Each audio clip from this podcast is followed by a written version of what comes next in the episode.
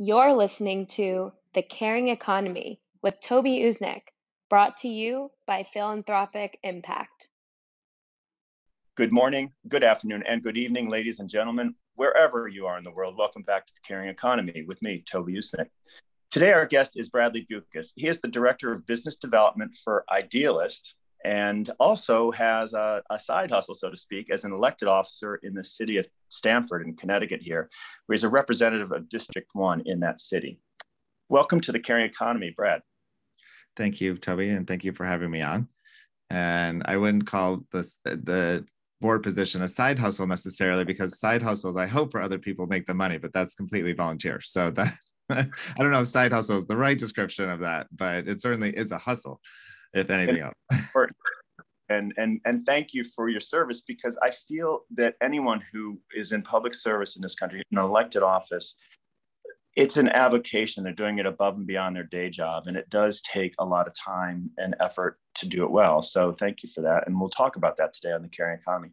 So Brett, I, I know uh, I first came to you through the Idealist because I followed the Idealist for years, uh, idealist i'm just for our audience sake i'll say it it connects millions of idealists people who want to do good and they connect with you connect them with opportunities for action and collaboration all over the world so can you tell us a little bit first about brad bewkes and then we'll talk about idealists? how sure. did you get got i can tell you that and i recently changed my name uh, i got married and took my husband's last name. So uh, it's sort of weird for me to hear people say Bewkes, Bradley Bewkes. This might be my official first public, you know, foray with that last name, which just changed recently. But um, so Michael, well, yeah, if anybody is Googling any of this, uh, Bradley Michelson probably will come up a little bit more clearly. But so I grew up as Bradley Michelson in rural Wisconsin, about an hour outside of Chicago,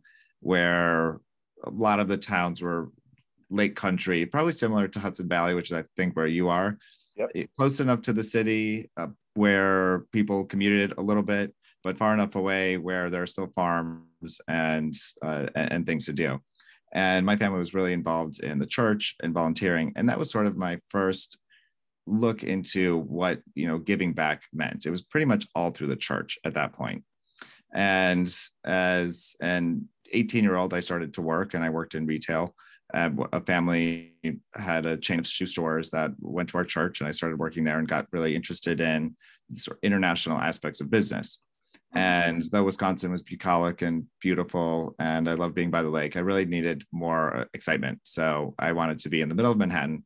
So i decided to uh, on my own even without my parents traveling with me while I, when i was 17 went to go to new york just to make sure i did like it. And then moved there after seeing it once uh, and went to FIT, the Fashion Institute of Technology, where I studied the business of the industry, uh, the consumer goods industry, particularly apparel. And I always loved the amount of work that goes into making products that go from around the world. They get made somewhere, they go somewhere else. Things get added to them, then they get packaged somewhere else, then they get shipped all over the world, then they get shipped to all the stores. I always thought that was just really fascinating. And I had a really enjoyable time as uh, in my early 20s in Manhattan going to FIT and the economy was booming. I'd started working with a, a young company that had uh, just secured Lenny Kravitz as sort of a spokesperson who started wearing some of the clothes that we were designing at some of his rock concerts. So very quickly, we became the place for rock stars to go and get their clothes. And sometimes we do custom, sometimes they would just come into the stores and hang out with us. And that attracted a lot of attention from outside investors. Uh, New Balance and eventually invested in our company. And it was just a really exciting time in the early 2000s.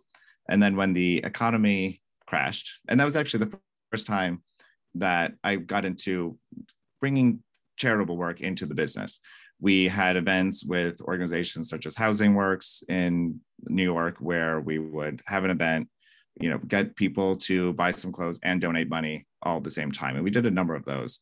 And also, it was a little bit my first foray into uh, municipal politics. We were one of the first stores in the meatpacking district of New York and very quickly became involved in the sort of development of that area when it came to how were the streets going to be managed, what was the zoning going to look like, what was going to be allowed there. So it's really interesting. Uh, that experience very early in my 20s really shaped me more than I thought it would. And so the, the recession of 2008 sort of came and people stopped buying $4,000 leather pants. And at the same time, I started thinking to myself, you know, this is uh, as international as this business is and fun as it is maybe this isn't the lifestyle i want because international business also means that you are up on international time zones pretty much you know almost 24 hours. There were times uh, after the fashion business i went on to run a couple consumer goods uh, companies. And there were times that i would be in the office at 7 a.m in new york uh, to get the last minute decisions made for my team in china work all day in new york my team in China would wake up at 9 p.m. I'd be on WhatsApp with them until two or three in the morning. And I would do that for years. And that gets a little exhausting. And at the same time, I wasn't doing much giving back of my own time. And eventually I, I, I was able to save some money throughout all that process. I invested into some of my businesses. And I was at a very lucky point in life where I sort of you know, had my dog walking in Central Park every day. And I was like, I still don't really see this as fulfilling as much as I love the dog, Mia, who's love of my life besides my husband, I, I, guess probably the first love of my life, and he's maybe the second. She's the real love of my life, actually. Um, that uh, um, so you know, life was good, and but I realized I was still missing something, and it was those Wisconsin roots of volunteering that I kind of thought, okay, this is the time in life where I'm going to do this now. So I started looking for opportunities, and I just happened across Ideal. Somebody had recommended to it me to it. And one thing led to another, and the founder, Ami, who's actually sitting about 10 feet away from me right now, uh, reached out to a few of us who were on the site, new on the site, and wanted us to come in to do some focus grouping about new products that Ideals could do. So I eventually landed Ideals by volunteering with them for an entire summer. And we were looking at where Ideals could go in the next 25 years. It was 25 years old or 20 years old at the time. And there's so much more that could be done when it comes to connecting people around social good. So the team really started from that volunteer focus group and started thinking about all the products and services that we could uh, that we could do. I, I want to go back to your roots. I'm also a Midwesterner, but, but first, why don't we talk a little bit about Idealist? Could you tell our listeners a bit more about it for those who don't know about it? Yep. So we started in 1996, and Ami, the founder, used to uh, go around the Upper West Side of Manhattan and put on telephone poles lists of the nonprofit organizations that were around. His his mindset was in the place of there's so much there are so many problems in the world and there are so many people to help solve those problems and all we need to do is connect the people with the problems. So resources can be shared ideas can be shared attention can be given to those that need it. So he literally went around and put lists of the nonprofits on telephone poles just to bring awareness to them and then the internet sort of became a thing in the early 90s. And as soon as you could attach a database to a website, which was like 96 ish, uh, he sort of a light bulb went off and he you know said this is what i want to do. I'm putting this online. And as and and he, he founded it as a nonprofit organization. So really one of the first nonprofit organizations uh, it, the same year that eBay and Hotmail and some of these other major for-profit brands started uh, was was 96 when that technology changed. And what we realized soon afterwards was that the industry needed not only a, a sort of directory of nonprofits, but the nonprofits that were part of the directory that he had created online needed people to serve them, to to to work with them and staff them, and volunteers to help you know support those those nonprofits. So suddenly we had thousands of new nonprofits coming to the site every year, signing up and posting jobs. And we became then sort of the leading job board of the social good industry. Now, 140,000 organizations around the world post jobs, internships, and volunteer opportunities. Uh, more than a million jobs have been posted, and we're pretty much in every country except for North Korea, as you can imagine, with users and uh, and organizations that are looking for people to help them out. Wow, um, I'm I'm struck at how important it is because I know having run communications at Christie's auction house for almost a decade and having been on various boards myself, like New York Foundation of the Arts, you are the default site when someone is looking for a career, a job, entry level or more senior, particularly in the cultural space, but in all not for profit. And I think probably I'd like to ask you about this, not even just the not for profit space. Um, you're the default, right? Everyone goes there. And I always encourage people to go there. Idealist.org, right? Yeah, idealist.org. Yeah. We are very lucky. It's it's sort of that thing. If you're the first person in the space, you, you kind of secure it to some extent. And if it's the nonprofit space, it's not that there's a second wave of competition that's coming in. We were sort of there yep. and and and just became and we you know really until about a, a couple of years ago didn't do any marketing at all it was all completely word of mouth. People like you people who had found their jobs on the site people who had listed their organization to gain awareness you know for volunteers or fundraising or whatever the purpose was really just really enjoyed that this was a community that was solely for nonprofits. And there wasn't anything like it. And there really still isn't anything like it. And that's why when you say default it's sort of the only. And mm. globally with you know, with that with the global reach there are some citywide job boards that focus on you know, cultural centers in Chicago, for example, or association uh, that are serving a specific industry, but really not one that is to the scale that that we're at. we're very grateful for that.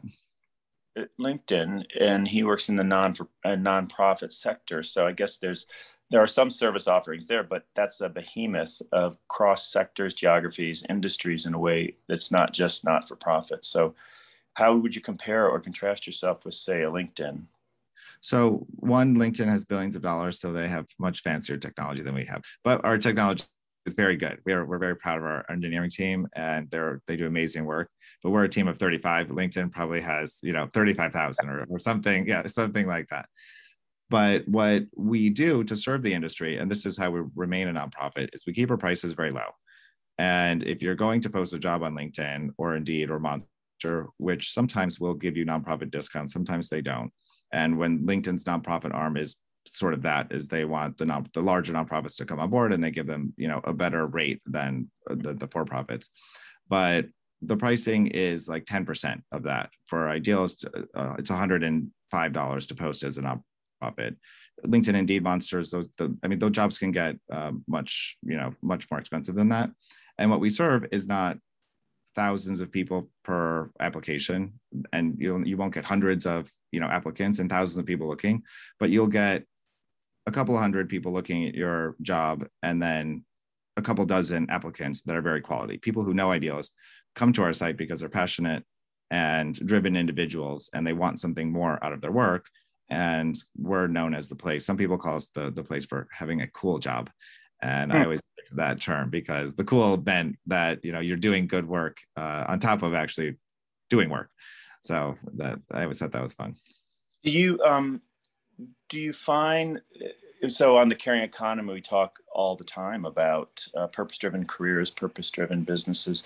Do you and i'm of the belief that in fact we're on trend in a sense. I know it sounds a little bit off to say it that way but but it seems to me particularly with the wake up call that the pandemic has been that people are a little bit more introspective and thinking about their own purpose and where they spend their time and their careers and that that purpose driven focus is greater and greater. Is that something you're witnessing in either traffic or jobs placed or things like that? 100% and a lot of feedback has come to us over the course of 2020. I mean, everyone reached out and said, "What can we do? We're all remote. What can we do?" So some of the adjustments that we made, and and I think this was sort of happening in the industry, as you probably saw, a lot of the university programs were starting, you know, with CSR programs or some or sustainability programs, or there was a focus on it, uh, and people were collecting around some of those terms, and and I would say starting in maybe 2012 to 15 ish, you know, there were some corporate companies that were using CSR as a way to greenwash or just say like, uh, you know, put out marketing products. Everything was under the marketing team, wasn't really doing much like good work. But in 2015 ish, we really started hearing more and more that there was a lot more of this work going on and corporations were taking it more seriously. And then 2020 was just sort of like the like, you know, spark for everyone to start focusing on okay, this is a different way of doing business now that everyone has a focus on social good. This is, we're all in this together. And that's one of the strange benefits I think that came out of the pandemics. Everyone felt much more united in the sense that this could affect everyone. So, how can we all work together? And yes. some of the that Idealist did, which were really interesting, is we pivoted for 25 years. We had only allowed nonprofit organizations to post on the site. So you had to be a registered nonprofit. Our team vets that you have the legal status, that you have a working website, that you have people actually doing work on the ground or whatever you're doing. And and you could be a nonprofit, you could be government, you know, anything in that realm, but not a business.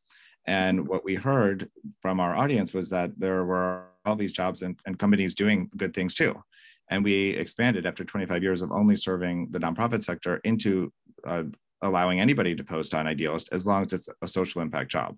So now any business can post something that is in diversity and inclusion or sustainability or having to do with their employee engagement or citizenship or philanthropy uh, or those kind of those kind of positions. So we're it was a big step for us, and it really I don't think anybody really thought we would ever go that direction, but mm-hmm. uh, we have, and we were expecting sort of negative feedback to some extent. We thought our audience only wanted nonprofits, they only wanted uh, those traditional NGOs and government jobs.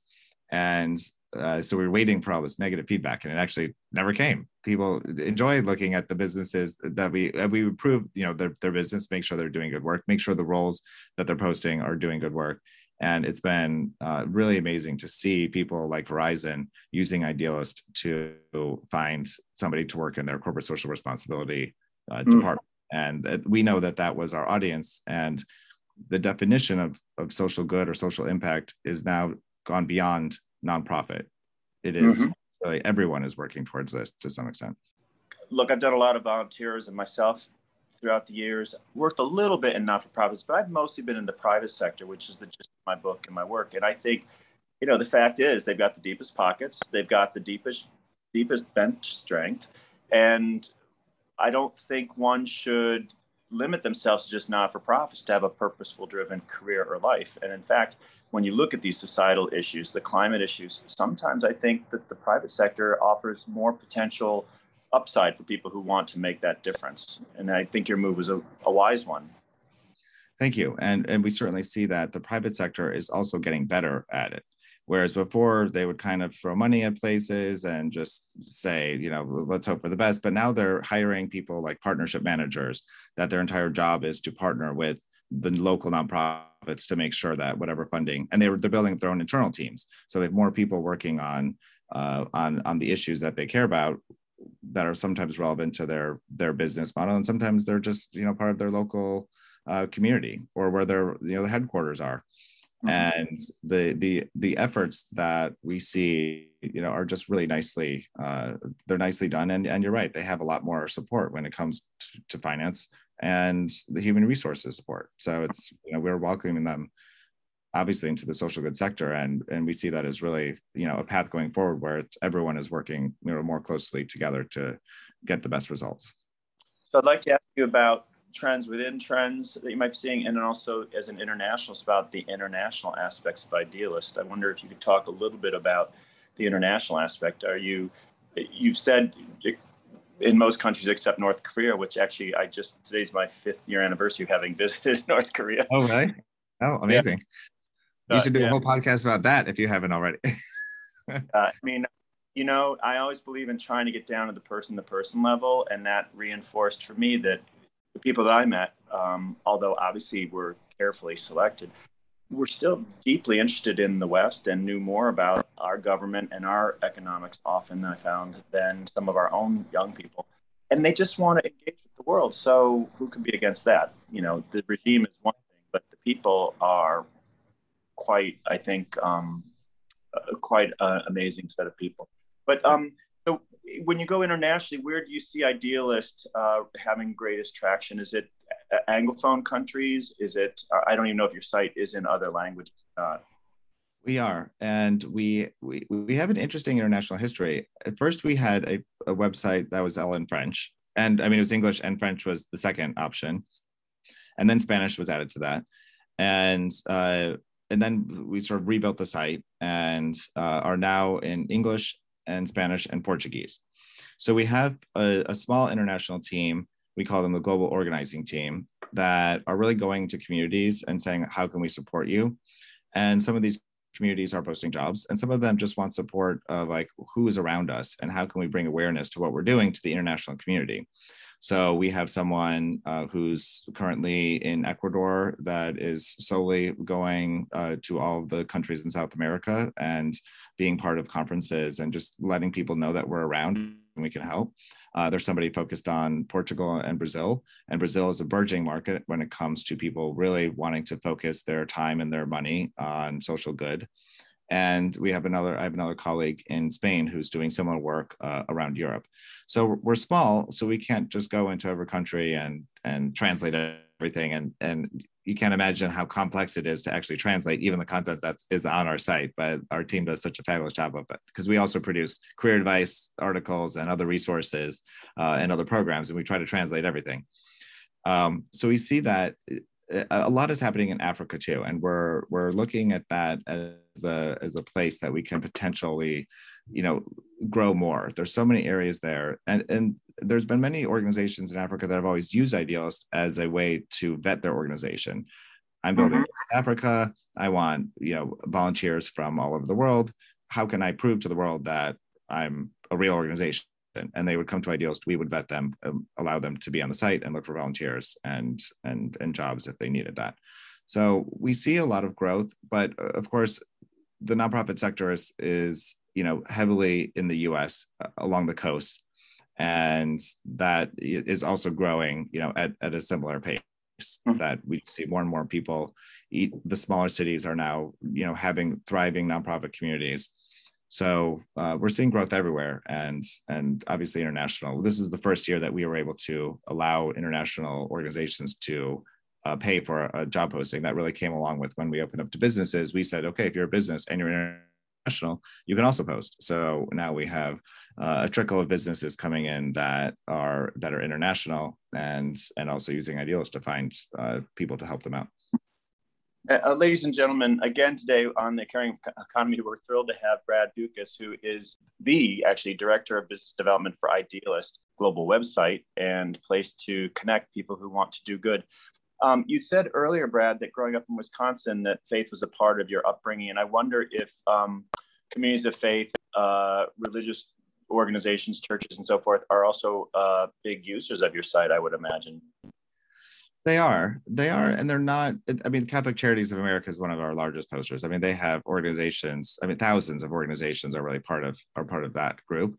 So there are. Um, we haven't had any sort of marketing efforts that are going into the local churches and faith communities to see that we definitely see them out there and some of them are using the site and some yep. of them aren't and you know it's interesting to see the shift even from the way that i personally volunteered, which was through the church, and then now it's through you know more issue area based. And I think there's a trend that we're seeing across the country when it comes to that that the the activities that are happening inside of a church are a little bit less than you know the people who are gathering outside and saying well we just care about the environment or we just care about uh, animals or children or education or whatever it is and you know we'll see how that ends up you know i'm curious it's something that i'm watching just to see how you know how religion and the faith-based communities um, and and the establishments you know the actual physical establishments that surround those um, you know really come you know in the next 10 years or so. I mean i'm thinking here in new york like god's love we deliver is a non-denominational food delivery service right? And so um, either way it's great right? Whether it's through a faith community or through a nonprofit like god's love it's great to have people engaging more. Yep.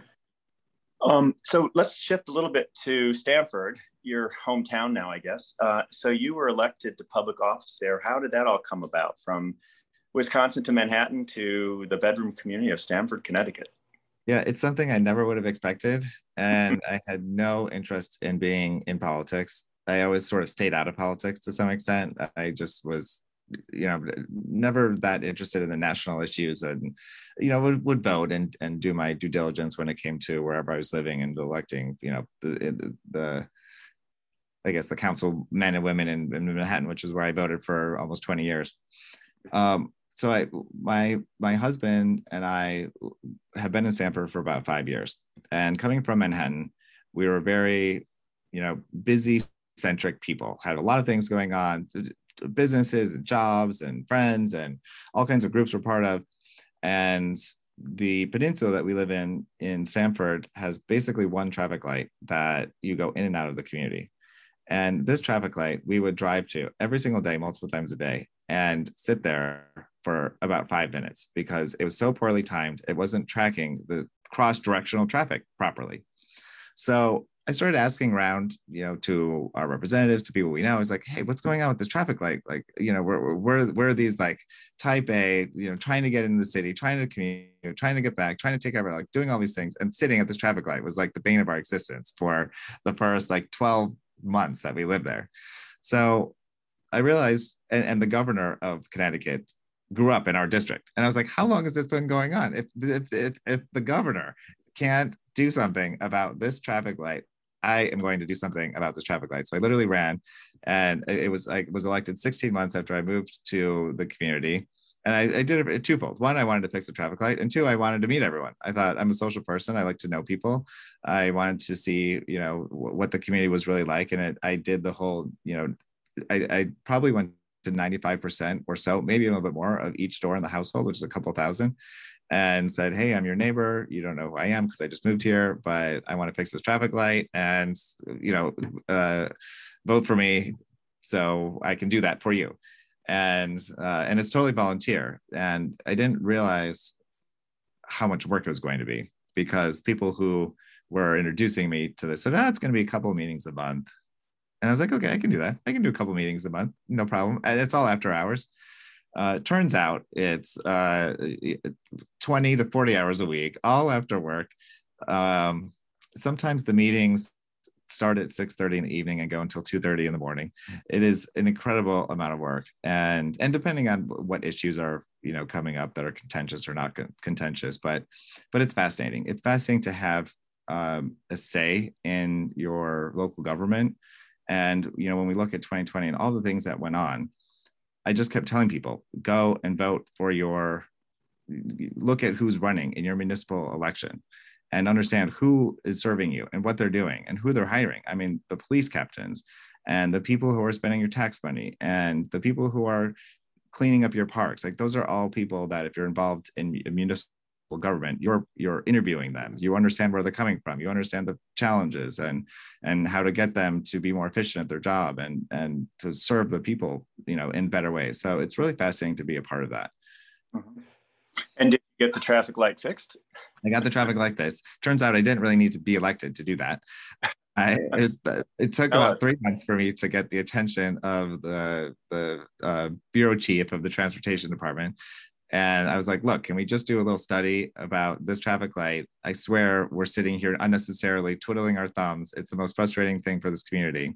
And I and I did a, my own uh, mathematical analysis, analysis of it. And I took like the median income times the number of minutes that people were going to sit there and waste times the number of times they were doing that. It was like millions of dollars. I was like, this is billions of dollars, people's like time that we're wasting here. And so it turns out that the main street was just registered as the cross street, which was a smaller, you know, less traffic street. And they just had to switch those two things and then make a couple little camera adjustments, and that was it. So wow. after three months, I could have just resigned and probably would have been perfectly happy. But uh, you know, instead, these things tend to suck you in, I think, a little bit. So once you get to know how things work, then you realize you're kind of one of few people that know how things work. So then you feel more inclined to start doing things and and making changes. So it's it's fun, but it's a lot. Well done. So do you have a a, a community newsletter you send out? How do people know that you're you're you're delivering on what you campaigned on? They people email me and uh, that's it's primarily that. And you know as as a representative i'm really a connector. I connect people with you know if they're having problems in their own block i'll try to connect them with the right department to fix that. Or or if, if it comes to me making legislation i'll put forward legislation that that does that. And yeah i have a i have a uh, not necessarily a newsletter but i just send out an email um, periodically with updates. I kind of stopped emailing around 2020 because I feel like everyone was just bombarded with emails. Everyone mm-hmm. said, "Oh, I'm home now, working remotely, and let me email 10,000 times more than I did before." so I kind of stayed away from that. And actually, I found out that my constituents didn't really like that, so I started emailing a little bit more after I was reelected in in November. But that's primary primarily the way that people see me, and I'm just in part of you know a lot of local organizations that you know people know where to find me. They also come to my house and they'll just knock on my door and let me know what's you know what is what needs to happen. I love that. Uh, again i grew up in the midwest ohio and michigan and um, i just i like that approach you know the sort of the welcome wagon. Like you are part of the community but you're also expected to give back and and help out which you've done. Yeah. So uh, again ladies and gentlemen today we've had brad bewkes on from idealist. Brad um, you get the last word. Uh, you've had this amazing, you're young, but you've got an amazing track record, a purpose driven career. Any advice to, aside from visit idealist.org, um, any advice for our listeners who are maybe wanting to take a page out of your playbook? I think the the most important thing for people to realize is that they can do more than what they think they can do. And a business mentor of mine a long time ago uh, told me the saying that, you know, if you want something done, you give it to the busiest person that you know, because busy people get things done more efficiently. That's sort of his premise of that. And I get that. And there's some, you know, caveats to that, I would say. But I, at, at Ideals, one of the things that we do is we try to have as many people in and out of our office. I've had over a thousand students from CUNY come in to uh, learn about the nonprofit sector and technology, and and and we do sort of a soft skills training that I always end it with this, you know, you can always do more than what you think. And if you just organize your life and you know what makes you happy, you can have a job that can be in a completely different field than what you're volunteering in. You can volunteer in many different ways. You can be on boards or commissions. Things are relatively easy to, you know, get a hold of if you're interested. If you really want to be part of the animal rights community in your neighborhood, you just have to find out who it is and there's a chance that you could have a leadership position. I mean things are, can be that local. And i think it's good just for your mental health. It's good for your career professionally for you to have just bigger networks and more experience doing things. And you know it's good for you to be active in in all of your interest areas. So maybe your job is one interest area but you know you're maybe you're not a singular person. You like a lot of different things. So i always try to uh, inspire people to do more than what they think and um, and I've done so myself. And maybe I'll, you know, be completely stressed out and gray by the time I'm 45. But well, we'll see. Uh, I think I think not. But I actually feel less stressed. The more I do, actually, I feel the less stress I have because I feel like I'm accomplishing all the things I want. So, you know, yes. I'm happier. Yeah, and you're long in your wake, which is wonderful. So kudos to you. Well, thank you. I really appreciate uh, this this time with you, and uh, and I recommend to the audience to go through the other podcast, which I had the joy of doing this morning. And there's actually a lot of fun people. Thanks, Brett. Again, ladies and gentlemen, today it's been my pleasure to have Brad Bewkes on from idealist.org. And I wish you a happy Thanksgiving and a, a healthy one at that, Brad. Thank you. You as well, Tommy. Thank you for listening to The Caring Economy, brought to you by Philanthropic Impact. If you'd like to add greater purpose to your business or your career, please follow us on Twitter at T. Usnik or on LinkedIn at Toby Usnik. We are at your service. Thank you for tuning in and have a great career.